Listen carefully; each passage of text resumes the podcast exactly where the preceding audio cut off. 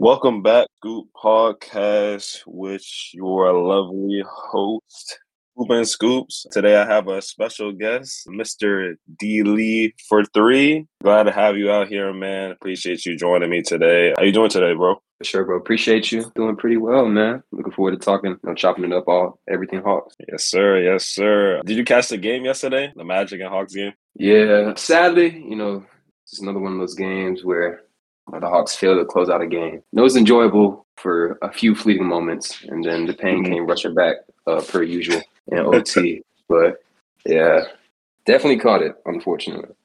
Yeah, I didn't get to catch the game. I wanted to know what your thoughts were, like, watching that game, because I know the Hawks were pretty depleted and have been kind of depleted the past, I think, 2 or 3 games. So, yeah, I was surprised that they lost, honestly. I thought the Hawks were going to steal that one. Yeah, I mean, especially when you look at the Magic, they've got a couple of guys missing. I mean, Franz Wagner is missing. I think Jonathan Isaacs is hurt as well. So a lot of their – Gary Harris didn't play either. So a lot of their rotation guys, and, of course, Franz is one of the most important players on the team. Even Jalen Suggs ended up fouling out, too, after Trey got under his skin. He was able to generate, like, one of those frustration fouls. So all things considered, you know, the Magic are a great team. They've been a better team the entire season. They're a better team even when they're hurt with the way the Hawks are playing right now. But even with all that being said, like, you got to handle business, especially considering that they had such a great second quarter. And it's like the first time in a while, like, the Hawks were able to execute in the fourth. Get the OT. Apollo has a lot of size. Hawks just don't have a lot of size. And so he's been on a crazy stretch, too. So, yeah, it's easy for him to get it against a team like us. Yeah, that's true. That's true. Honestly, and it feels like even with that depleted team, it felt like the Magic still had so many players that still buys into that system. And it's just the next man up mentality. And they just come out and then execute. And they're just looking solid, honestly, going into like Caleb Houston, the latter part of the season. He averages 4 points per game, and I think he had 25. So, and that's a regular occurrence. As a Hawks fan, we've seen a lot of guys who are either struggling, haven't been in the rotation. For whatever reason, we struggle to make adjustments. So as someone who's probably not on the scouting report, Caleb Houston, he's a really good shooter. I wasn't even familiar with his game, but very smart with pick and pop, the rub screen, sort of just making that tiny bit of contact before popping open for that three. And that's something the Hawks struggle to guard anyway. So I had to watch that over and over again. There's also there's a key play where Trey helped off the strong side corner on Apollo drive, and you leave open the guy who's in 6 threes. It's just like, it could be CTE basketball at times, but also just like not knowing the person out. It's really frustrating, honestly. But I think when you put guys into a new defensive system, which is what Quinn's asking them to do, and then you're missing one of your more physical defenders in DeAndre Hunter. It's been hard for, you know. And there's a lot of guys that should be better, like Sadiq. He's probably the worst defender on the team, and that just can't happen. So now that you say that, I forgot DeAndre Hunter was out. Did he miss? How many games has he missed? He's missed a couple of games. He had a knee surgery, like, I want to say 2 or 3 years ago, and every so often, and like he'll have some soreness flare up. He needs like another cleanup procedure. Yeah, so I think he's been out for at least a week and a half. I think he last played against the Cavs. But when you take a team that doesn't have size in the first place, and you take like really one of their only physical wing defenders, that's gonna be detrimental. So we feel that against a strong, powerful team like the Magic in particular, but you know we don't offer resistance in the first place. So. Yeah, that's true. Actually, about that, I wanted to know how you started being a Hawks fan, honestly. Yeah, so my family is from Buffalo, and my parents ended up, well, they knew each other, and then they ended up meeting to work for the Olympics. So that was in 96, and they've been here since. Oh, wow. And then so my dad got really involved with the sports teams in the area. So at first he's working for the Braves, and then he started working for the Hawks, where he still works today. So like I've been around Hawks games since I was a kid. So it was just kind of like passed down to me. I didn't really have a choice. So during those tough years, you know what I'm saying? Like, I was still a diehard, you know, even now, you know, still going to be a diehard. I can't give up my love for the team, no matter how much pain it caused me. But, you know, it's really just because I live in Atlanta, for real. Okay. That makes sense. Honestly, I know how you feel, man, because I'm a Trailblazers fan. I'm not from Oregon. I'm actually from Alexandria, Virginia. Okay. But it's actually a funny story. It's actually a funny story. Yeah. All my teams that I support, and all the sports are just like all over the place because I just have like some random story of why I mess with them. Particularly the Trailblazers. I remember when I first started getting into playing 2K, 2K14, I was going to either be a Clippers fan or a Trailblazers fan because I was so bad at 2K. I got drafted late and I went undefeated. Yeah, I went undefeated with the Trailblazers in 2K14. And I was like, yeah, I'm just going to like this team. And then Damian Lillard ended up being my favorite player because the dude I was playing alongside of was just hitting a whole bunch of threes. And I was like, who's this guy? Who's this guy? And I looked him up. And I was like, oh, that's Damian Lillard. I'm like, okay, cool. Like, this guy is actually pretty decent. Because I think at the time, it was like 2016, I believe. Mm-hmm. So I wasn't playing like that current year's 2K. But I was saying that he was already hooping. So I was like, all right, let me just be a little bit of a bandwagon. That's dope. And I just started supporting him. Yeah, that's it. I like where you guys are right now, honestly. Yeah, I do too, because I definitely felt it coming. Like when he left, I felt it coming. Mm-hmm. But I was glad that he at least went to a team that's going to try to bring him some success. But I just don't know, bro. Like the Bucks. Oh my goodness, the Bucks have been annoying me, and they're scaring me. They're scaring me for that when playoffs come around. Because regular season, I don't really care, but it's like exploiting their defensive capabilities, and I'm just afraid. I'm afraid that they just gonna fall short, and that Dan is gonna get some slander, and I gotta deal with it. Yeah, and it's interesting because I was just reading an article about that. But basically, the Bucks, when they brought in that new coach, Adrian Griffin, he brought a new defensive system, and you know, Brooke and Giannis, like, you know, the captains of the defense, they was basically like, man, this shit is not working. Let's go back to the old system. Yeah. But the problem is Adrian Griffin brought in a whole new staff. So no one knows how to effectively coach that same system that Bud was running. And then, of course, you have the personnel issues when you're starting Malik Beasley next to Damian Lillard. Like, those Pacers games are really – those were a hard watch, I'm sure, for Bucks fans because it's – yeah, that drop coverage can't do anything against a skilled point guard. Guys are dying on screens. Dame is just sitting there with his feet in cement. Yeah. They've got some real defensive issues that I don't think will really be solved internally, you know, because Marjan and Andre Jackson, they're both capable defenders, but they're pretty much negative offensive players at this point. And you need that spacing around Giannis. So they've got a tough equation to solve. I think probably that's the team that I'll be looking to – I think they'll probably be looking to make a trade at some point, maybe for someone like Alex Caruso, depending on how the Bulls season goes. But, yeah, they need a defender next to Dame for sure because the core four is there. They just need a defender in that lineup. Yeah, because the way they're losing all these quote-unquote easy games or just against subpar teams or just letting people run up points on them, it's not looking good for them. Because I'm not very familiar with their offense, if I'm being honest, but it's just surprising to me to see how Dame is being utilized on that team compared to how he was used on the Trailblazers. Obviously, he was their number one option before, and now Giannis is their number one option. But sometimes I feel like they're not using him to his full capability, knowing like the type of ability this man has. I just feel like they just use him like a corner sitter. Mm-hmm. Yeah, I've seen him in space for him a couple of times, and I'm personally to believe that like Giannis, the ball in his hands, isn't necessarily the. I mean, maybe in transition, but in the half court, I'd much rather see him like do handoffs or working the role with Middleton or Lillard, but. And I think, you know, sometimes you got to defer to him, you know, because it is his team. But I think anytime that Dame doesn't have the ball in his hands is probably not the best use of a possession. Like, it probably should be flowing through him. But I mean, also, he is getting a little old, too. Like, I'm not saying he regressed per se, but yeah, I don't – he's coming off his best season statistically, which is, I think, interesting. So, and yeah, he was incredible last season. But he was so good last season that, like, I don't really think he's dropped off necessarily, but just more so, like, You're still in that figuring it out stage with Giannis. Like, you're trying to play off a really ball dominant scorer, honestly, at times. So, because when Giannis decides he wants to take over the game, you know, yeah, he just goes straight at that rim and plays him. He's gonna go and run halfback dive. So, no, that is true. So I definitely, because I look at it like this: being a Trailblazers fan, obviously I'm gonna stick with my team. But if Bucks go to the finals, do their thing, I win either way. My favorite player gets a ring, and then my team gets to develop. But watching them Trailblazers games sometimes, oh my gosh, bro! I never thought I'd be back at the same point where I'm just watching like crash out basketball and just seeing us drop so many games. Yeah, but honestly, I think like out of any of the teams that are besides Utah, maybe any of the teams that are quote unquote tanking or rebuilding. I think Portland is the most dangerous on a night-to-night basis because Ant is really – like, I think he's honestly one of the most combustible scorers in the NBA. Like, he's not going to well, I just feel like at any point he's liable to go off.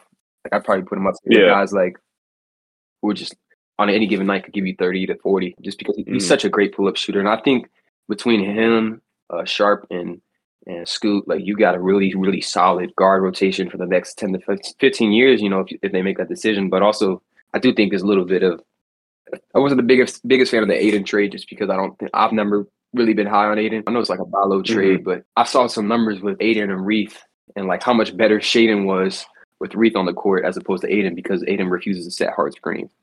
Like, things like that, like, just tell me about his effort level. Yeah, because I wanted to be like a believer because I truly felt like Ayton can be extremely dominant. But I know last playoffs, the effort thing really showed up against the Nuggets. The Nuggets series in particular, Ayton just loves to watch the ball bounce off the rim and just watch it go in the air and just let somebody else grab it. He just and it's like, damn, bro, you're right there. Just grab the rebound, secure it, you know, get another possession, move the ball. And it's, I don't know, I don't understand. Like, I know I may not be the best basketball player, but if I'm 7 foot and I see the ball and I know, like, I'm, you know, a little strong, I'm going to grab it, pass the ball around, move around, like, use my physicality. I'm just like, damn, bro, there's no way your effort is so low that you don't want to play. Because he will have one game where you're like, yeah, this guy's solid.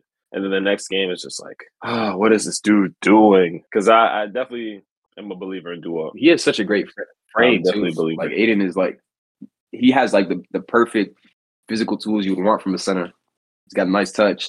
Yep. He could play physical when he wants to. It's just always been a mindset thing for him. Yeah, and I don't even know who can unlock that for him. Because if they bring the effort out of him, I'm telling you, Trailblazers are unstoppable because Anthony, I knew once Dame left, Anthony is going to be that go-to guy because I feel like people don't really rate him high because he's on the Trailblazers. He was like, you know, in Dame's shadow. But those years that he spent developing his game behind him, just watching him and CJ play, I feel like he's a real good mix of both of those players. He can finish at a high level, and his three-point is lethal.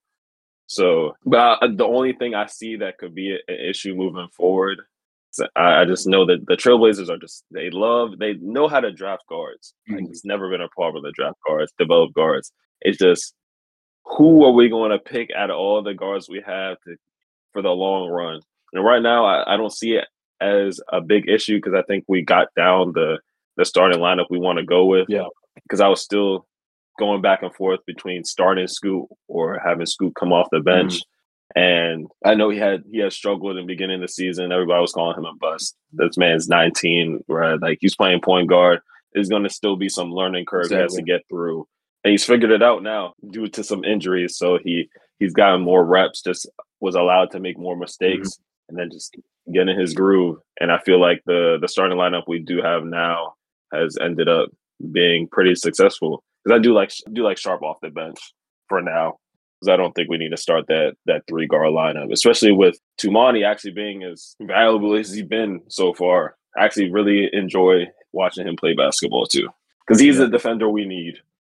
He's a joy. I mean, I think I had said something like he's like the real prize of the Dame trade, like just jokingly, you know, because I didn't know who he was. Yeah, but I've seen like there's a guy on Twitter who put out an article about how well he's been defending. He's defended the most All-Stars in the NBA, I believe, this season, which, you know, makes sense because they don't have any All-Stars on their team. So obviously you have to play more All-Stars. But that for him to have that defensive responsibility so early in his career, especially because considering like y'all have Matisse Thybulle as well. I mean, he's a special defender and he just has great traits, great instincts from the film I've seen.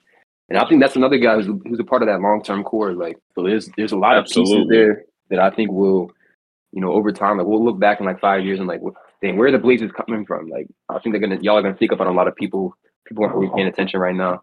That Jeremy Grant contract is still like, I think part of that was like, damn, like I was so sure, like, okay, if they're gonna commit that much bread to Jeremy Grant, Damian Lillard has to be staying in Portland. And the next day, you see that trade request, and I was like, I wonder, like, sometimes I wonder, like, was that what made Dame ask out, or is it just more so like Portland was gonna commit to Jeremy, you know, for any reason, or you know, whether Dame would stay or not. Yeah, it does give y'all a tradable contract though. So that was pretty funny though. I'm not gonna lie, because I think I have unconsciously removed that thought from my head of how much money we paid him, because he came to the team to not be the number one option.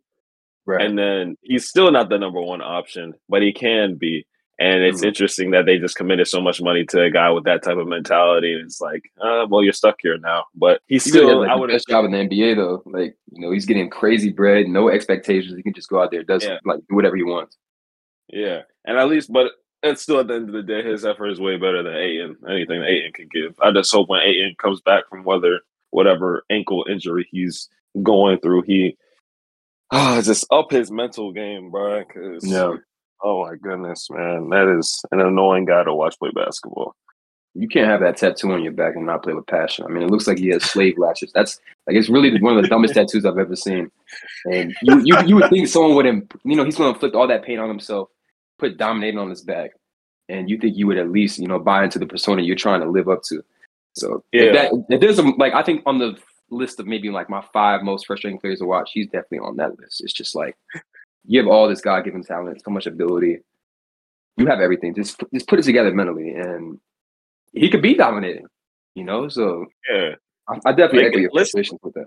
Yeah, like listen to the people that believe in you, bro. Like I believe in you. I need to stop listening to all the people that call him some shit because I'm not with those people. But really. Yeah, that's an annoying man, bro. I've been following your TikTok for a while. And I know you do like film breakdowns or whatnot. What got you into like the sport of basketball and just like analyzing the game at the level you do? Because I know I can tell like you really tapped in, like you really know your stuff. You just the game at another level than I do. Don't say all that, but I definitely appreciate it. I think one thing for me, like just because I've been around basketball for a long time, I've played my whole life. Like I've always had an interest, and then I ended up getting like. I always want to do a YouTube channel. And so that's something that I'm trying to continue like to be more consistent on because I have a lot of great ideas. It's just like it's really hard to do all the editing and the writing and the research. Yeah. And put it together. So that's something I'm really trying to like attain. Like I want to get at least 2 YouTube videos a month. So I got 2 cooking up right now. But yeah, back to it. So I got an opportunity to be on the practice team for Georgia Tech, for the women's basketball team. So basically I'm on the scout team. Like we run the different actions they ask us to do. Like we play with certain tendencies like of some of their opponents. And I think that kind of just sparked like it kind of like just reinvigorated all the knowledge I had picked up playing basketball. It's just, like executing concepts, seeing how they shift their defense, different terminology and stuff. And then like, as I got deeper into creating content on Twitter, like I would see like these coaching accounts or there's a guy who has like an entire, basically a dictionary of basketball terminology.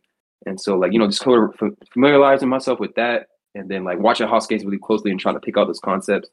And I think that's how like I helped to build my knowledge because I don't really like when basketball is, the discourse around basketball is purely like, trade baits or, like just hot takes. Like I like to try and bring some context, some nuance to the game and trying to like the overall goal of my content is try to be informative at the end of the day. Like I want to make sure people understand what they're watching. Because I like one thing I really appreciate about football is how schematic it is. And yeah, like how when you watch someone who really understands the game of football, like they can break it down. They can show you the concepts, the route tree, the protection, stuff like that. Like I like that chess aspect of sports. So when I see something like that in basketball, like that's what I really love to talk about. And so, yeah, so I really just think like being involved with GT when basketball, like sort of just gave me that hands-on experience I needed. And then I just kind of put it together from everything I've been watching, everything I've been reading. And I try and, give it out, reproduce it so people can understand the game.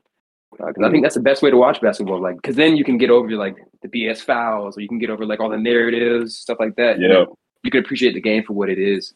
And it just sort of like heightens your appreciation at the end of the day. Yeah, no, I definitely understand that. Because I know for me, I didn't grow up on basketball. I actually grew up on soccer. So I played soccer until about 13.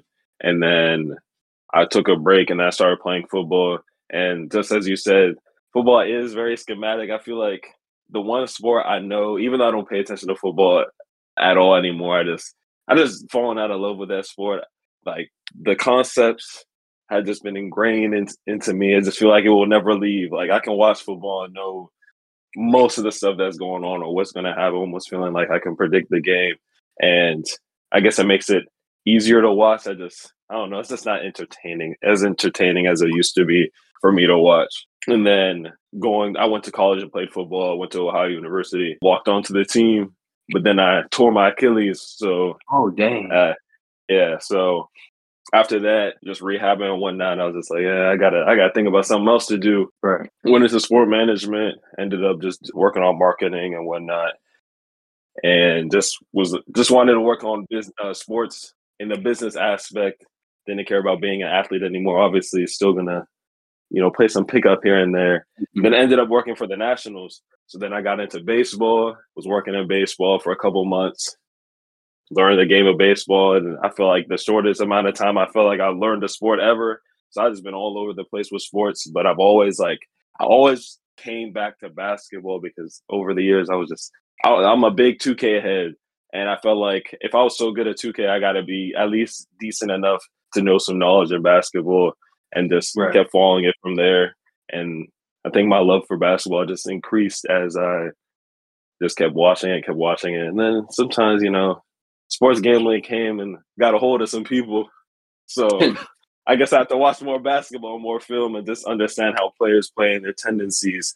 So I get how you feel with people thinking content around basketball is just hot takes and trade narratives, because somebody sees somebody go 5 for 16. Oh, it's their ass for the day.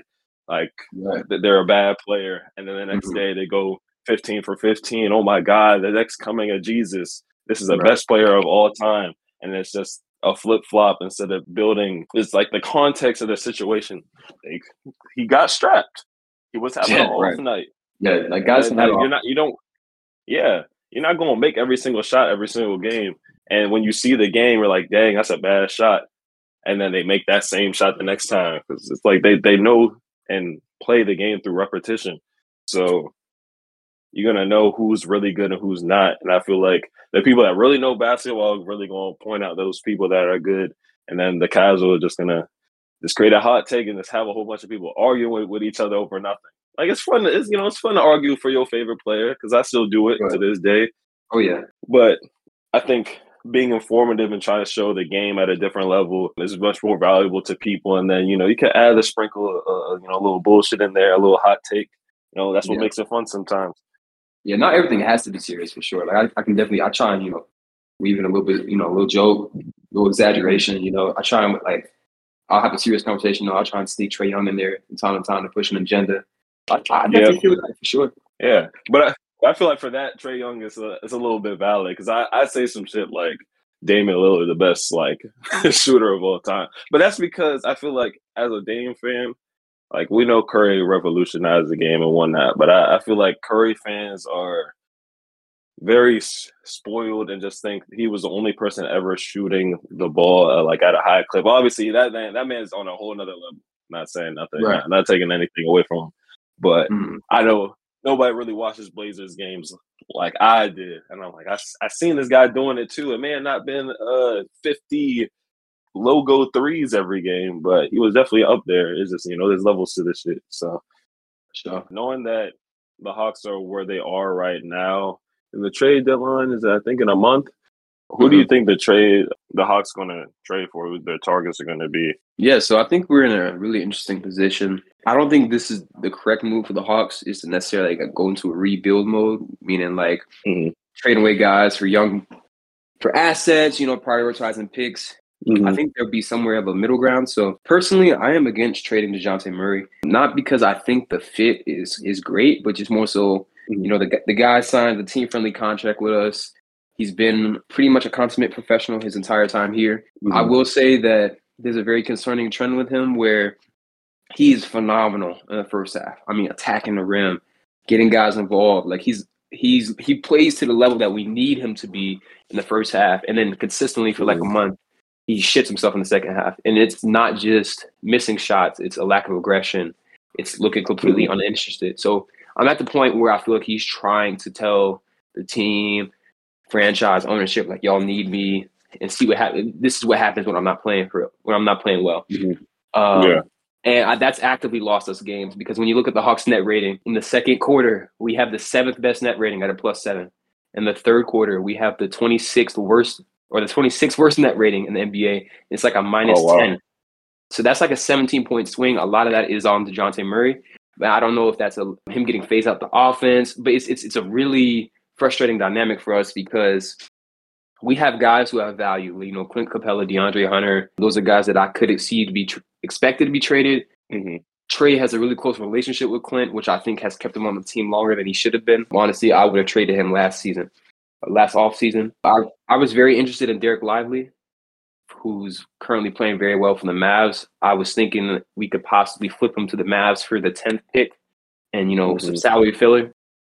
And that was a guy that I was targeting because I feel like Clint is on the tail end of his career. He's not nearly as athletic as he used to be. While he's still rebounding really well, he has a really stupid tendency to just try and finish, grab the ball and go up himself, which, you know, in certain situations, that's cool. The majority of the time, he's missing them or he's doing reverse layups when he's 6'10" and there's a guard contesting his shot. So it's like stuff like that that just frustrates me to no end. And you have a very talented young center who you took in the lottery, Onyeka Okongwu, number 6 pick. In his minutes, the Hawks look more versatile on both ends. So it's just stuff like that, right? So I feel like we need to pick a direction. I don't think Quinn Snyder's in the mood for rebuild. So I asked some followers actually to send me some trade packages. One I was interested in one was sending DeJounte to Orlando and getting back Anthony Black, or either a package of Anthony Black and picks and maybe an additional salary filler, or Markel Fultz, Jett Howard, and a couple firsts. And I was interested in that package because the Hawks need more draft equity, but also Jett Howard is he's a nice size shooter. Markel Fultz will be a buy low opportunity. I've always been a fan of his game, but the shot just doesn't really look fixable at this point. Getting Anthony Black back would be a huge win, in my opinion. That's a 6'8" guard who could play well next to Trey because he's so good defensively. He has great size, great length, great versatility. Mm-hmm. He's very smart when he cuts off ball. His shot looks like workable, and Kyle Korver's now in the Hawks front office, so that's a great development option for him. Another one I saw was, and this has been shopped a lot, is sending DeJounte to the Knicks for Quentin Grimes and Evan Fournier in a first or two. Okay. Personally, I'm a fan of Grimes' game. I do think he played well next to Trey. I don't think the Knicks do it because why would they think DeJounte would work next to Brunson if he's not working next to Trey? Yeah. But they do need another ball handler with quickly gone. I do think they're probably more interested in doing a deal with Shaw, though, to get Malcolm Brogdon. Mm-hmm. So personally, if it was up to me, I'd trade Capella. I'd trade DeAndre Hunter. I'm interested in Jonathan Kuminga on the Warriors. If we could somehow get the Warriors, here's the issue though. Like the Warriors have an archetype of player they like on their roster. They like guys who have Warriors DNA, who play smart, who can move the ball. DeAndre Hunter does not play smart. He does not move the ball. He doesn't make quick decisions. So it's it'd have to be like. Remember when the Warriors went and got Kelly Oubre and that shit didn't work because he couldn't. Yeah. He's not that type of player, right? So it's sort of things like that. But I would be targeting young athletic players like Kuminga. We need a lot of athletes on this roster. We need guys who can complement Jalen Johnson athletically. We need a strong, big front court, whether DeJounte's on the team or not. So ultimately, I want the guys. I think we really have over the next 3 games. If I see the same tendency, I think it's time to, not hit a restart button, more so like a retool button, sort of similar to what the Mavs did when they moved on from Porzingis and Brunson. Bringing another teammate next to Trey, possibly next season with some more draft equity. Mm-hmm. But yeah, I think probably the package that definitely intrigued me the most was with Orlando because I would love to have Anthony Black. Okay. Yeah, because I was interested because I saw they put DeJounte, Capella, Bogdanovich, and DeAndre Hunter they were all up for grabs. Okay, what direction are they about to go in? Because when I try to think about trades, my brain doesn't come up with very good ideas. I think I called maybe one good trade, and that's when CJ got traded to the Pelicans, and we got Josh Hart and Nickeil Alexander-Walker. I was so happy. And then we got rid of Alexander Walker, and I was sad after that. And then we see what he's doing now on the Timberwolves. But yeah, I'm just like I forgot y'all about him. Yeah, I was so excited because I'm thinking, okay, I've watched that man play religiously because him and Shea are cousins. I'm like, all right, we're getting something at least defensively. We're getting something from him, and he still had a pretty good shot. And he was decent in the minutes when he was starting on the Pelicans. So I was like, oh, yeah, we're gonna do something with him. We flipped him immediately, and I was very upset. And then looking back, it's kind of like we still won regardless. Because we don't need any more guards on the Blazers. We already had a guard problem before. I don't want that again. But, yeah, I was wondering because when trades happened, I just I feel like people would just be throwing around just a random player here and there, or just, you know, taking risks that I just can't see in my GM mind. So I just like to see other people's ideas and how players fit in different systems. Because I know I'm not that type of guy. I try to be better at it, though. Yeah, I'm pretty. Yeah, it's fun, but it's so many different restrictions to what trades you can do. Yeah. And honestly, I saw a story too where allegedly DeJounte signed this extension because the Pascal Siakam deal for him coming to Atlanta was damn near done. I didn't know this, but it was damn near done. All details were ironed out. Teams, players on both sides were told it was going to happen, and then Masai pulled out. Oh, so. You can imagine what that will do to a team, knowing that, you know, I was almost traded. And allegedly, DeJounte said, I'll sign this extension as opposed to being traded to Toronto. He didn't want to go to Toronto.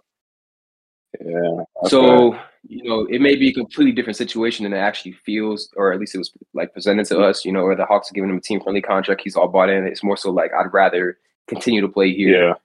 Than be sent anywhere else, which at the same time, that's still a commitment to the Hawks. But it just leaves us in a bad position and a bad reputation, I feel like, because how are you going to give all this equity for a guy and then trade him away? Because honestly, that package with the Knicks, that's pennies on the dollar for return for a guy that you thought could elevate this team. Yeah, I always felt like we didn't give up that much for DeJounte in the first place. We're talking about, yes, it looks like 5 firsts, but one of those firsts was a Charlotte first that we'll never convey, and we got it from the Cam Reddish trade, and that's going to turn into 2 seconds, and then it's 2 pick swaps and 2 firsts, and Danilo Gallinari. So, we didn't give up the King's ransom that people were making it out to be, the massive overpay or, the Gobert trade. You know what I'm saying? I think people saw that the Gobert trade, which, by the way, looks phenomenal right now, but they saw that trade and they immediately compared it to it. That trade? Oh my! I'm not gonna lie. Definitely, this year definitely surprised the hell out of me because I like everybody else was like, "What the hell are these people thinking? Giving up all this for Gobert when they had Naz Reid on the bench? They still had a decent squad before Gobert, and I just felt like the spacing wasn't there. Nothing was really working. Obviously, you know, people jumped the gun on things." It's a new player. You got to get used to playing with a new asset. So chemistry is also involved. But I was like, there's no way this is going to work out because they got Cat fighting for his life in the perimeter, and he still has that touching problem. He want to go and foul everybody. So I didn't think it was going to work out. Mm-hmm. But they look way better now. As soon as they got Mike Conley, I knew it was going to look way better because – the thing was, D'Lo has always been miscast as a point guard, absolutely. In my opinion. Yes, he can run the offense, but that is not his true skill set. He doesn't run a team, but, he can effectively get buckets, but he's much more of a combo guard. And he also has a crazy, he has crazy long arms, but he doesn't play a lick of defense. So, what you cannot have, well, also to give him credit, in Minnesota, he was really good vocally. He was out there like a middle linebacker, sort of like their Draymond, calling out coverages, right? So, credit to him, but once they got Mike Conley and they got D'Angelo off the team, you gave Gobert someone who would look for him early and often. You gave him someone that he trusts, someone that he'll roll off with hard, and then you got a real adult running the offense, which meant Ant is still figuring it out even to this day. You know, to pick his spots, when to get guys involved. But I mean, this is a completely different team from last year. Ant has increased his assist percentage. I think he's one of the top 5 and highest increases from last season. He has more assists to Gobert. Or he had more assists to Gobert within 20 games than he had the entire season last year. So, not only is it just Ant's leap as a playmaker, but also him buying into Gobert, the team respecting him as the anchor he is. Cat has bought in defensively. And so when they play, when they're bought in and they're moving cohesively, you got – and also, a lot of times guys will dump on Gobert, you know, deep boy, but he gets exposed in the playoffs. Oh, deep boy, but he can't guard on the perimeter.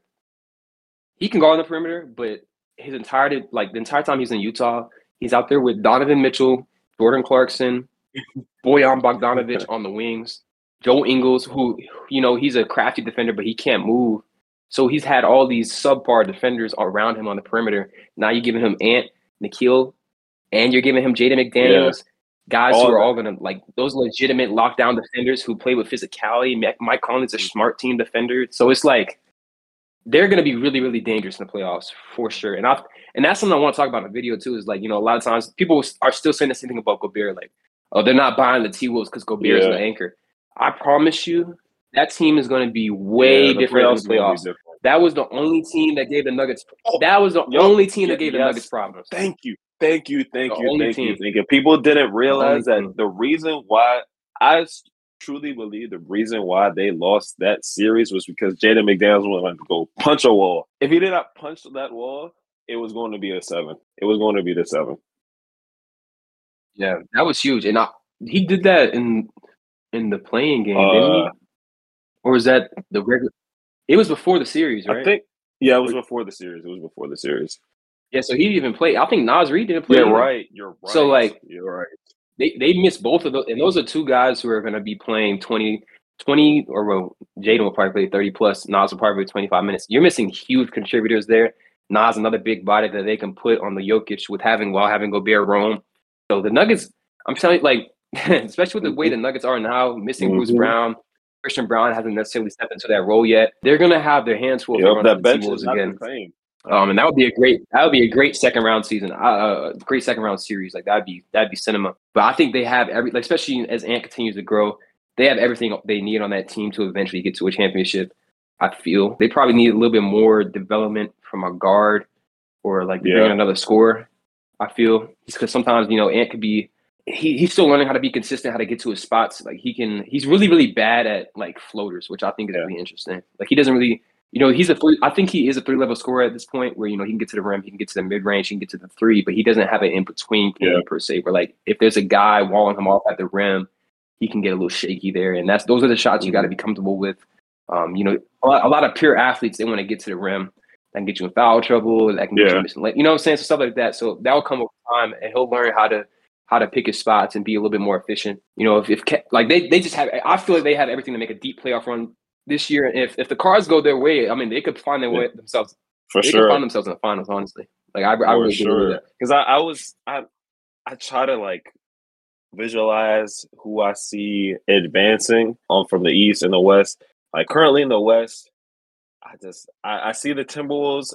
Obviously I see the Nuggets because Jokic is still just an enigma. You never know what you're going to get with him, and he can orchestrate his team so well. And then the Thunder are always in there because I just have high hopes for them just to figure it out. They got some sort of experience last season with the play-in game. I just feel like now they bought in. The defense is solid. Shea is hit another gear. I think they're going to go in there and do some damage. Obviously, I don't know if it's going to translate into a championship, but I would like to hope so. Mm-hmm. I'll say the one thing about the Thunder that for sure concerns me. Josh Giddey is still completely fucking up their offense just by being on the court. They continue to play meaningful minutes, which honestly, like I think that is true. Even if like just the way they handled his situation, right? You know, from everything I've heard, whatever, you know, she had a fake ID, he didn't know, whatever. The player doesn't want to cooperate. Regardless, like. I would not have made the decision to allow him to keep playing, especially because he's ass. You feel me? Like, you could get out of a bad roster fit by trading him away.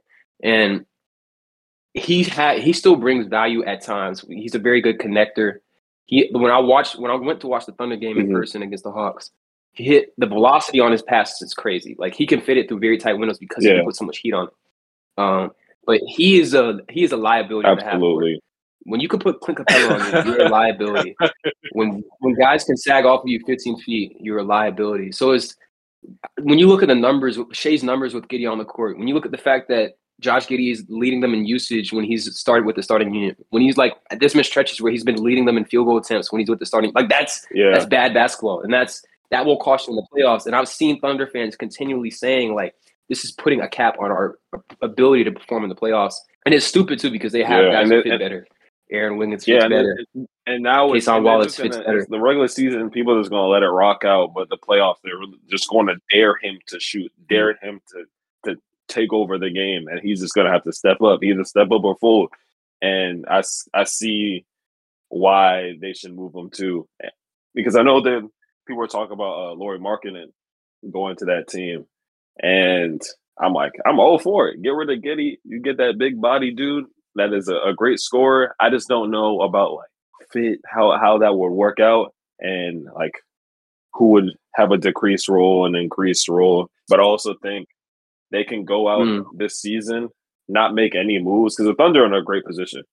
They can go rock out, see how their squad does in the playoffs. They succeed. That's great for them. There's just more success to come. They got the picks. They got the assets. They got everything. Like, they're in a very solid position. If they go in the playoffs and fold, all right, let's go evaluate the team, retool, go back next season. And next season, everybody's just going to get better.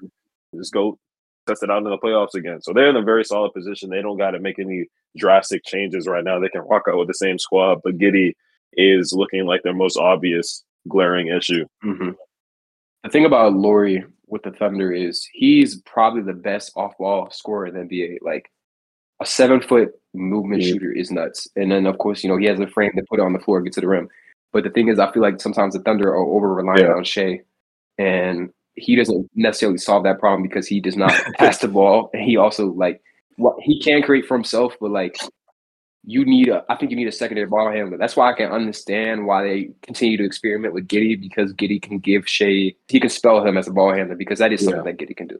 But what I also, when I watch the Thunder play, they have at times they can have a very simplistic offense where they are relentless pushing the ball in transition, semi-transition. The Hawks would they would make a basket, right? I'm watching Jalen Williams' big ass grab the ball and just run as fast as he can down the court. And what they do is they look for pitchbacks to their bigs for transition threes. They look for that a lot. That is really good at hitting those. So those trail threes, they look for those a lot. They look for a lot of handoffs or Shai just getting down and creating contact. And so because it can be a little simplistic, obviously they'll mix in some guard-to-guard actions as well. I'm just a little concerned about their overall offensive ceiling, because also Jalen Williams is being asked to do a lot. And he's responded for now, but like, he's still, like, they ask him to do a lot in the half court because of Giddey's limitations. And, you know, he's still a second-year player. So I think I'm a little bit lower on the Thunder than most people. I think Shai's going to be overextended in the playoffs. And especially if they have Giddey on that team, it's going to get nasty for them. But I think I definitely agree with you with the T-Wolves, the Nuggets. The West is just I think the Clippers are a team that I'm pretty high on as well. I like the way the Mavericks are constructed, but they're still like, will Luka? I think Luka likes his style of play. Like, you know, he likes to dribble the air out of the ball, and obviously, like, when you watch him operate, like he can dismantle teams single handedly. Like, he will get you a good shot every time. But it's just more so about, like, will guys be willing and able to buy in? Is Kyrie going to be able to buy in to watch him dribble the clock out? Stuff like that. But they have a great team. I think so too. They have a great team, but I just still think Mavericks still don't move me. Like Luka, he's gonna do his thing, create for his teammates. He's gonna dominate. There's no really anybody that can guard him. It's just that I feel like their success is gonna really come from if Kyrie shows up, or if they allow Kyrie to show up and allow him to get the same amount of looks and just be involved as much as Luka. I feel like if they share the usage pretty evenly, they're going to be a dangerous team to come against. But they just, I don't know. I don't see anything from that team. I want something to happen, but I'm not very confident. Yeah, he's missed so much time too. That's the other thing. Like, a lot of the Mavs games I've watched, he hasn't been playing. So I definitely want to watch him a little bit more now to see how they operate. What's interesting too is, like, they spend a lot of money on Grant Williams, and he's been dog shit. So, like, they're very lucky that Derrick Jones has been really good. Dante Exum has been really good, because their big acquisitions have not panned out. The smaller role players have been stellar. They did a great job with that. I'm very surprised. Derrick Jones Jr., I'm watching him like, there's no way he's doing this right now, and I'm so happy for him to see it all come together. Because I'm like, this dude is acting different right now, and if it keeps translating the rest of this season, They can be unstoppable. I just think that usage needs to be shared a little bit between Kyrie and Luka, and that success will keep coming. But everybody else in the West, I'm not sure. So I probably would put, if I'm talking about like top tier contenders in the West, it'd definitely be like Wolves, Nuggets, Clippers, in my opinion. I think Clippers are playing great basketball right now. I think Harden has unlocked Zubac to a way like we've never seen him. Like Zubac is like, he comes to work ready. You know, he's rolling hard. Yep. He's like, I'm playing with a real point guard. I saw a stat. It was like, how long? Harden's been there 25 games. He has more assists to Zubac within that span than anyone has ever assisted Zubac like over an entire season. So like they finally got them a real point guard. Like we always said, like, yo, Kawhi and PG, you know, they need a point guard, Well, they got it, you know, in Harden. So I do think that his presence being there, if he continues to play, and also like that's another guy I want to talk about in a YouTube video, because he's now the third option, you know, so he's not even gonna have the chance and opportunity to fold as much as he likes. True. You know what I'm saying? So I think they're another team that I think is going to do really well. And then probably in the frisky tier, I'd put I'm big on New Orleans. I like the way they hoop. I probably put the Mavs there. I put the Thunder. The Kings are playing really good basketball. Also, Keegan Murray is like a great defender now, out of nowhere, which is really strange to see. Like from a first-year player to a second season to have that type of defensive leap. And then I don't know. I'm not moved by Lakers. Yeah, me either. I'm not moved by the Warriors. The Rockets, I think, are going to be feisty, too.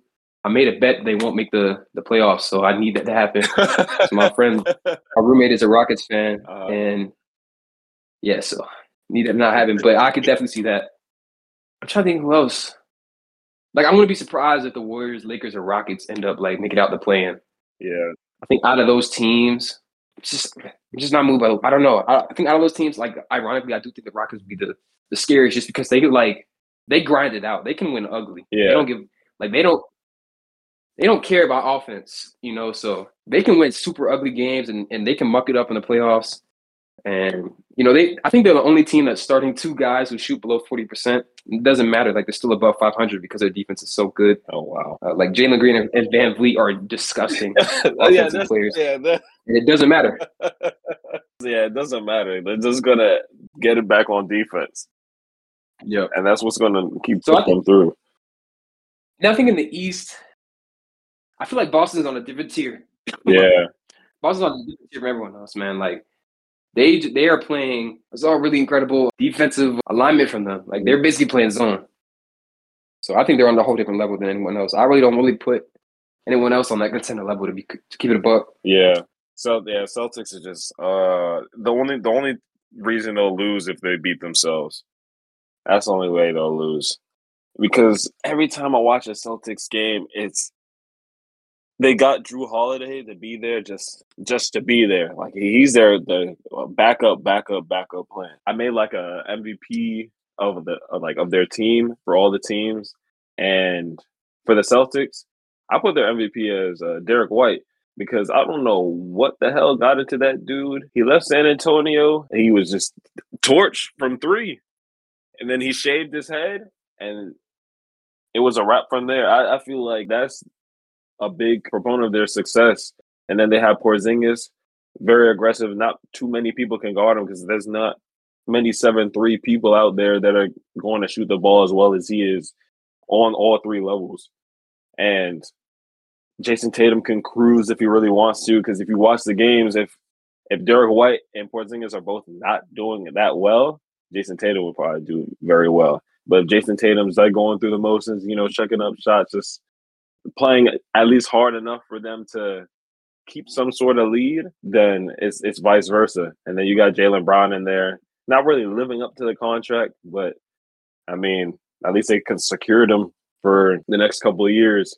And then you got Drew Holiday just being able to be switched on to every single person like Derek White has. And their defense is just, you can't really do anything to them. And then all the players are two ways, so they give you this offense. So they don't have a single like exploitable guy. Their top six, including Al Horford, are all plus defenders.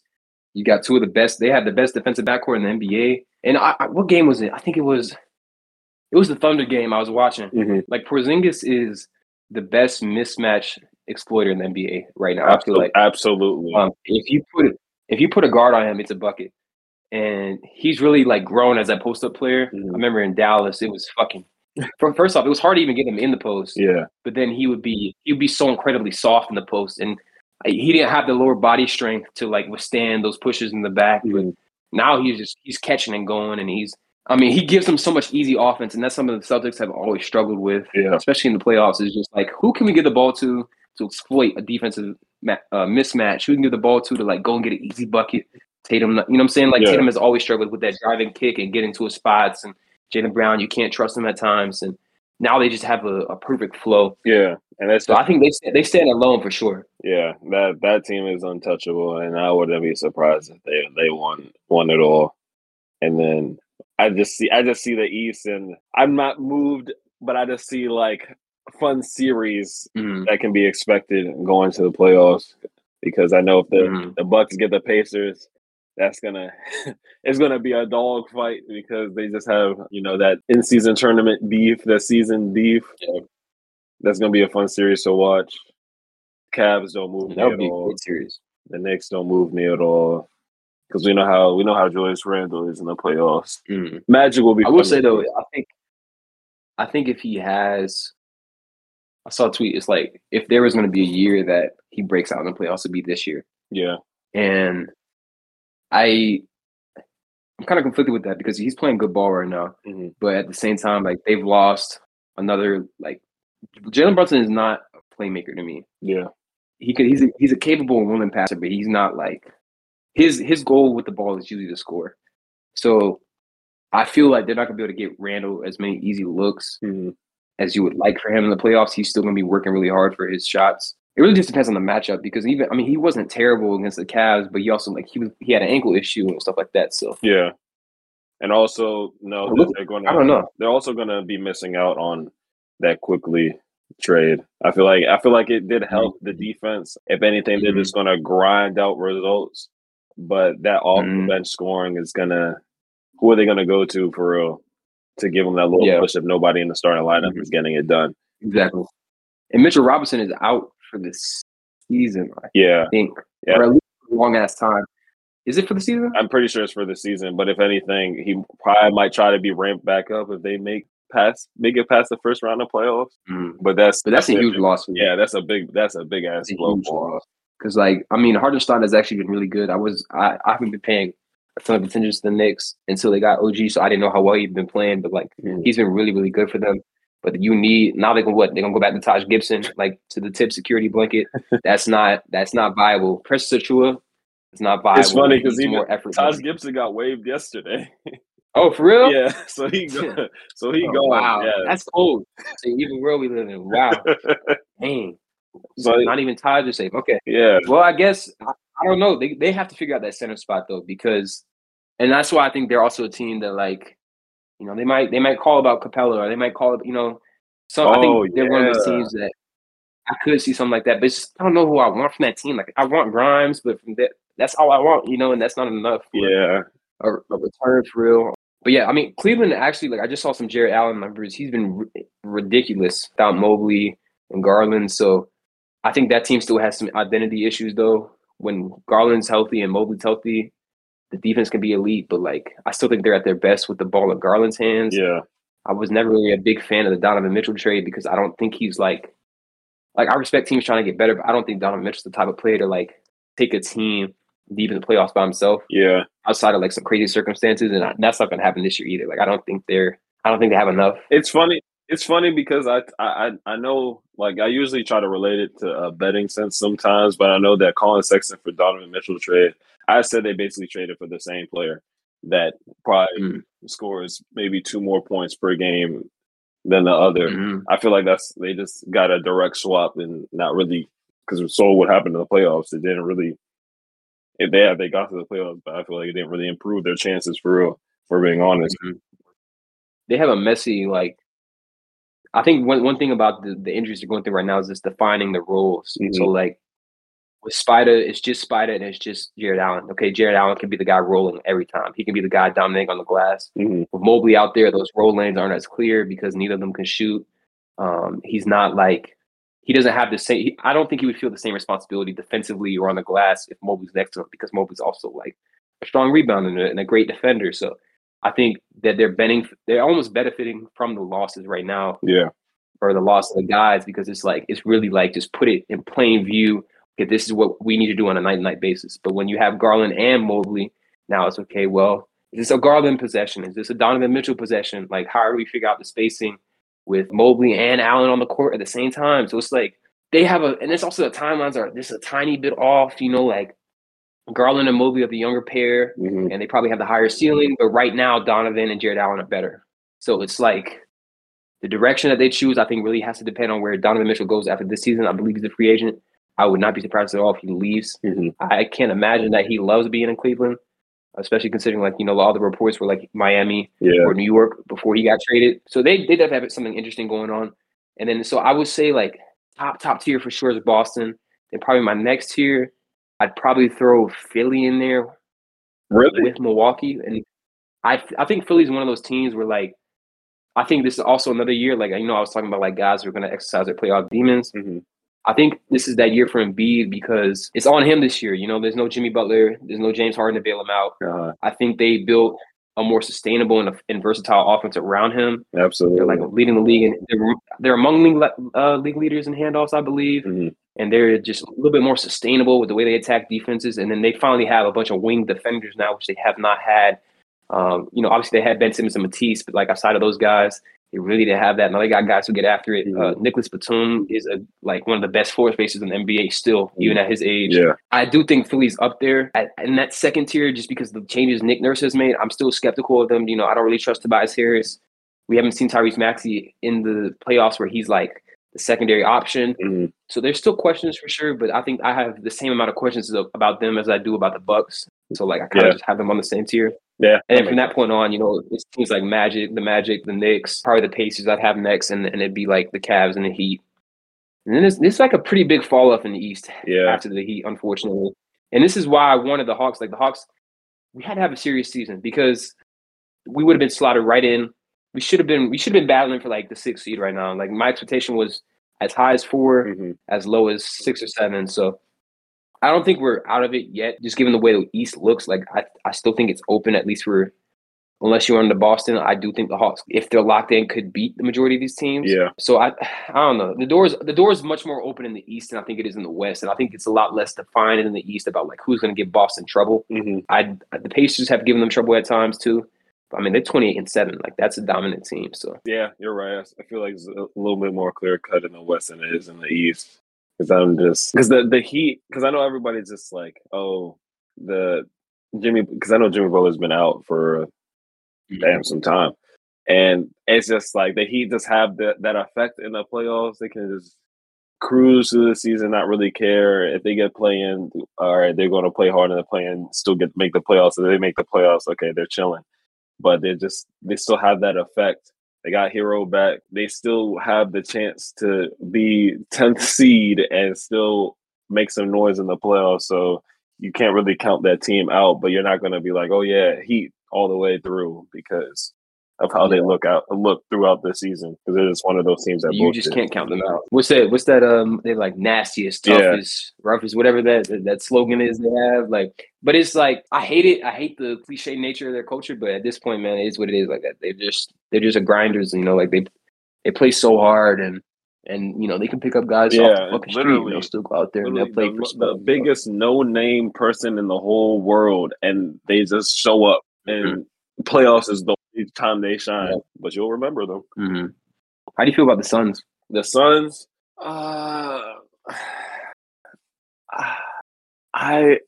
always said their bench has been their biggest problem, and I haven't been able to catch games where, you know, their big three have all played at the same time. I know Devin Booker took that role to be the distributor, be the guard, the point guard, and try to orchestrate the team. I just don't see. Like, I think they're all great players, all great scorers. Their defense doesn't have to be, you know, really up there for them to succeed because they can just rotate, you know, the possessions of who's going to take over. I just think the bench is going to be their killer when push comes to shove. But also, KD is still proven. KD is very proven. Devin Booker is the one I think that just kind of really shrinks in the playoffs. And Bradley Beal just got catching that damn injury bug. So I'm just hoping I'm just hoping he's healthy enough to stick around the whole time. But I just think the bench is their biggest issue, and they're just not moving me with that. Mm-hmm. And I kind of like what they did like over the offseason. I saw the vision for it working, but I think like another issue with them is just the big man rotation. Like they don't have the anchor they need. I feel. Oh yeah, I was gonna say isn't there backup Drew Eubanks? Yeah, so it's like Nurkic already isn't the best defensive center, and then like his backup is also not. So it's just hard for them to defend and contain effectively. Yeah, so they've got a lot of issues honestly. I've seen KD. KD's still having a great season, which is crazy. Okay. At his age and at the amount of offensive responsibility they're giving him, like for him to still be hooping like that. But they have a lot of issues for sure. Yeah, I would say, though, their experience will take them a long way, especially against teams like the Rockets, Pelicans, shit, even maybe the Mavs, too, if they ever meet up in the playoffs. But that I would say I trust them more than the Lakers and the Warriors. Out of the teams that are for sure that are like lower than they were expected to be, I trust them. I trust them the most, but I'm just still not moved by it. I'm more. I think I'm basing my predictions a lot more on potential than what I'm seeing right in front of me. I can definitely for real. I can call that for sure. I don't know. The Lakers I just don't think they have enough shooting. What about Memphis though? You think they have a chance to get back in the play-in? Memphis, I think. The biggest thing. They're 4.5 games back from the Lakers right now, who's in 10th, which is crazy. That is actually wild. What the heck? I truly think they have a chance to get back in the play-in, but that Steven Adams injury was the biggest blow they could ever get. Because even with Steven Adams and then Ja being suspended, they still probably would have been hovering around the same spot. But I think it would just been like, you know, a game behind, a game and a half, 2 games behind. It wasn't going to be like the biggest drop off they had this season. But now that Jaw's back, you know, they have more familiar faces. I'm not locked in on that Bismack Biyombo center spot. So they might have to make a move, but I think they're very much in there. They're very much in there. I think they can make they can call back. They can definitely call back. Like that was a team that I was thinking about sending Capella to, just because I know like they need a center. But then I'm just not. It's not an optimal return. You know, David Roddy. They have wings, but they're not developed yet in terms of. And I don't really see great upside at Roddy or Laravia. I see a little bit in Laravia, but. It'd be a long shot. Like Zaire Williams is not an NBA player, in my opinion. I saw him play when I watched the Grizzlies game, and it's close to over for him, at least in my opinion. But it's just like if that team still had DeAnthony Melton or Kyle Anderson, it'd be by all means. Like I would call Landry Fields right now and be like, make sure Clint Capella is traded to the Grizzlies because those are the type of wings that I think can make a difference. Yeah. But now they're on good teams where they're contributing and. It's tough. I'm not sure what the Hawks do from this point on. Yeah, see, that's the thing because I feel like the way y'all have to get players is kind of dismantling another team or taking the biggest ballsy shot at somebody that's not really known. Exactly. And they just like develop just like that. Mm-hmm. And we don't have a great development chart, like timeline or track or history, I guess. Mm-hmm. Like we haven't had like a crazy developmental story or like someone comes out of nowhere like next year and like he's crazy. Like Jalen Johnson has always been this good. You know, it's just about playing him. See, guys have gotten better, but we're not like Jalen Johnson has always been that good. You know, it's like yes to other teams it may be like oh like yo like you know he was trash in college like 20th pick, but no, he's always had that. See, I did not know that. I saw flashes towards the end of the season. But I always thought, I think the person that was on my list that was going to be like next up off the bench was AJ Griffin. And then I don't know. I don't know what happened. Yeah, so there's a lot of speculation about something that happened within his family, with his dad. And basically like they ended up, his brother's wife was accusing their father, Adrian Griffin Sr., the Bucks coach, of negligence and letting his nephew die in his care. Oh, wow. So, like, this, it's a crazy story, but basically, like, he was left in the basement, and I don't know the details yet. They haven't been revealed, but, like, he ended up dying, passing away. And so, like, the mother has been, like, very vocal on social media trying to get justice for him. Mm-hmm. And part of what Adrian Griffin was away for, like, personal reasons for a while. And I was speculating that it had something to do with that. Mm. There's, like, nothing has come out of it, like, legal matters-wise. Yeah. You know, that's really tough to deal with. Yeah. And he's still really young, too. So, you know, he was already struggling shooting the ball, going back to last season, like, near the tail end. And, you know, guys go through sophomore slumps, and especially when your playing time isn't consistent, your confidence can get shot, and that's all you need is a shooter. I still believe him a lot, and I don't want us to trade him, but Jalen is Jalen's by far ready now. Yeah, Jalen's ready now. Yeah, so, like, if Jalen would have been playing under maybe McMillan, like, when he was first drafted, I legitimately believe he would be getting all-star consideration right now. Like, that's how special of a talent he is. That's how athletic he is. That's how much burst he has. Like, if he would have been playing, I guarantee you he would have been averaging like 18, 10, and 4, like, and with some real highlight reel level dunks. So that's the type of player that we have, right? Yeah. So now you have, I think the way the Hawks need to approach it, you have Trey Young, that is your franchise cornerstone. It's the best player you've had since Dominique Wilkins. You'd be an idiot to trade him away. The city loves him. He embraces the city. You feel me? Yeah. Then you have Jalen Johnson, and he complements Trey perfectly. He's a guy who can, you give to him on the short roll, he can get it there for a dunk, but he also has the passing chops and move it around, get guys open. Yeah. And then he's also, like, he's developing into his own mismatch hunter, you know, ability where he can put his back to the basket, he can raise up over guys. So those are the two guys that team needs to be built around. You need to evaluate whether DeJounte is part of that fit. Well, you need to evaluate whether Onyeka Okongwu is part of that fit. And so personally, I would go into this deadline. Trey, Jalen, we're not trading them no matter what. Kobe Bufkin is a guy I'm really high on personally. I would also like to keep him out of trade combos. Same thing with Onyeka Okongwu. Everyone else was on the table. You know, like, Bogdanovich is super important to the team, knockdown shooter, bench microwave scorer, but he's getting older, right? So things like that. I think if they continue to keep the main thing, which is building around Trey and Jalen and rebound the entire rest of the roster for the rest of the season, I think we can come out of it and be in a better position than we are. Yeah, because that is how special I think they are. Yeah, I know Trey is gonna get him right. He is that type of guy to feed his teammates. He's gonna be aiding the development of whoever comes in to replace those guys really well. So I definitely do think that is the route that they should be going, and I just hope they make a trade that looks good and sounds good. Yeah, that'd be nice. Like, I definitely want to go back. Don't want to go back to, like, lottery level teams. So like, you know, I enjoy watching my team. At the end of the day, you know, it's like, hopefully they keep it an enjoyable product. When I've been in the arena, like, guys, people are still excited. You know, even though it's been a rough season, like, there's still good energy in the arena. So yeah. Well, thank you, man. I appreciate you taking your time out of your day and talking some ball with me, bro. I appreciate it. You know, tune into his TikTok. Is it D-Leaf for 3 as well? Yeah, it is. All right, yeah.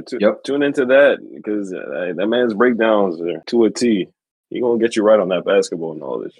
But, yeah, I appreciate you, man. Appreciate you, bro. And thank you for reaching out to me, man. I enjoyed talking with you. Sure. Yeah, of course, anytime. Yeah, hope to do this again, man. For sure, for sure. And with that, we end this episode. Tune in next week for our next special guest on the Scoop Podcast.